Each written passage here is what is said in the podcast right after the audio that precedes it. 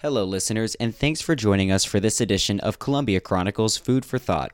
If you're interested in learning more about how the COVID 19 pandemic is affecting food insecurity in the local community, you're in the right place. It's your chance to better understand how the news about the fight to eliminate food insecurity may affect you and your life.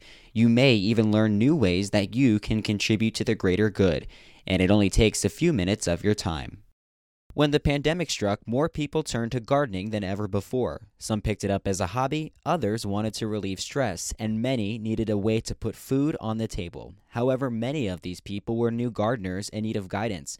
In Columbia, community gardening coordinator Jacqueline Williams used to teach in person gardening classes, but these classes were put on hold. Reporter Sarah Hudock Jeffrey shows us how Williams found a way to create a virtual community of gardeners from all backgrounds that take advice from Williams and help each other out. On the corner of Gervais Street and McDuffie Avenue sits a small pocket of heaven. The gate is unlocked so people who live nearby can come in and pick fruits and veggies when they please. On one side, a neighborhood, and on the other, a bustling street. Oh my goodness, I love this place. It's a, one of my favorite neighborhoods. Uh, since we put this tunnel house up and uh, with the existing garden, it's it's like an oasis for me. It's very peaceful. Jacqueline Williams coordinates the City of Columbia's Community Garden Program. Williams relied on her 21 years of teaching in second grade to design garden education programs. She loves her job, but she didn't always love to get her hands in the dirt. Williams grew up in Virginia, and she visited her grandparents in Columbia in the summers. I have to tell you, I did not like those hot summers, and I did not like gardening. Um, so my grandfather instilled it in me to garden. I would pick his string beans, and uh, I remember they it was a different taste than the food in the grocery store. Over time, she understood why her grandfather wanted her to love gardening. I have solved so many world problems in the garden. really? Tell me more about that. That's awesome. oh my goodness. I kind of I don't talk to myself. I get into a zone when I garden.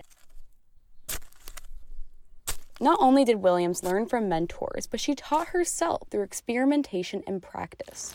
Also, Williams became a master gardener by studying and committing to serve her community. Over time, she started to see some problems people were facing. When I go in my grocery store, first of all, the prices are outrageous.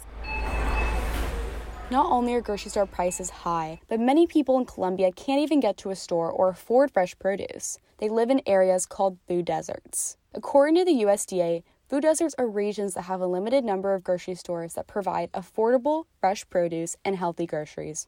The state newspaper reports that six grocery stores have closed in low income Columbia areas in recent years. Williams decided to give these communities another option. She approached city leaders in 2011, and at first, they didn't want a garden.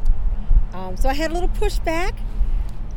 But as I went around to each garden, made sure that everyone had their supplies and showed them how to garden.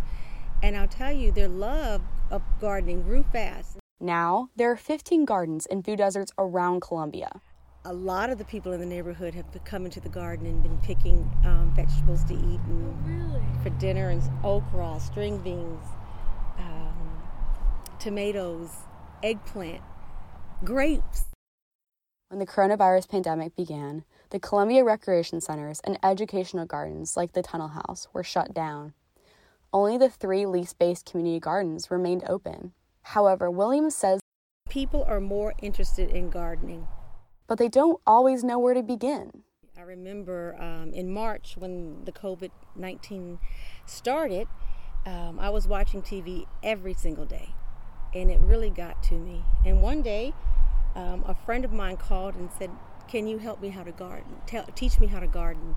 And for a split she, second, I was like, "Oh gosh, how can I do that? You can't do that over the phone. I'm in South Carolina. She was in Virginia." So I thought about it a couple days, and then I started a Facebook page mm-hmm. called "Lettuce Pray." The group grew to 1,500 members within weeks with little to no promotion. She teaches the members through regular posts, pictures, and videos. Williams encourages them to share pictures of their gardens, recipes using the fresh produce, and the food itself. Some share their harvests with their elderly neighbors. I think it's important if you to grow more than enough.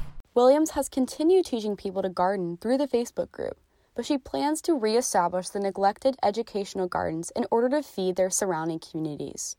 She just delivered some plants to these gardens, including the tunnel house. She says that where there are gardens, people will come. And once they taste some of the fruits and vegetables, some of them will garden and some of them won't. Some of them will just look for the donations, which is fine mm-hmm. because uh, gardening is all about sharing. Williams encourages people in the Columbia area to lease a box for only $20 a year at the three lease based gardens on North Main Street, Granby Park, and Hyatt Park. Her Facebook group is open to anyone and spelled L E T T U C E. Pray. Jacqueline Williams is continuing to pass on the legacy of her grandfather by teaching, encouraging, and inspiring people to garden in her community and beyond.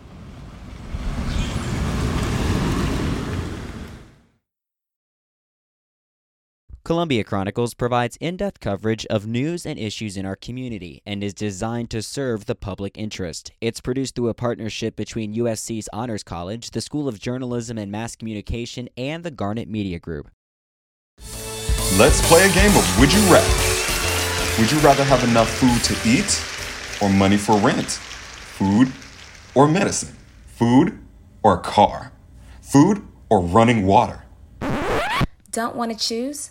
Neither do thousands of our neighbors who make those choices every day. Make a difference in our community by supporting Harvest Hope Food Bank at harvesthope.org. You in a car! Thank you, Daniel Nerona, for this fabulous jazz music.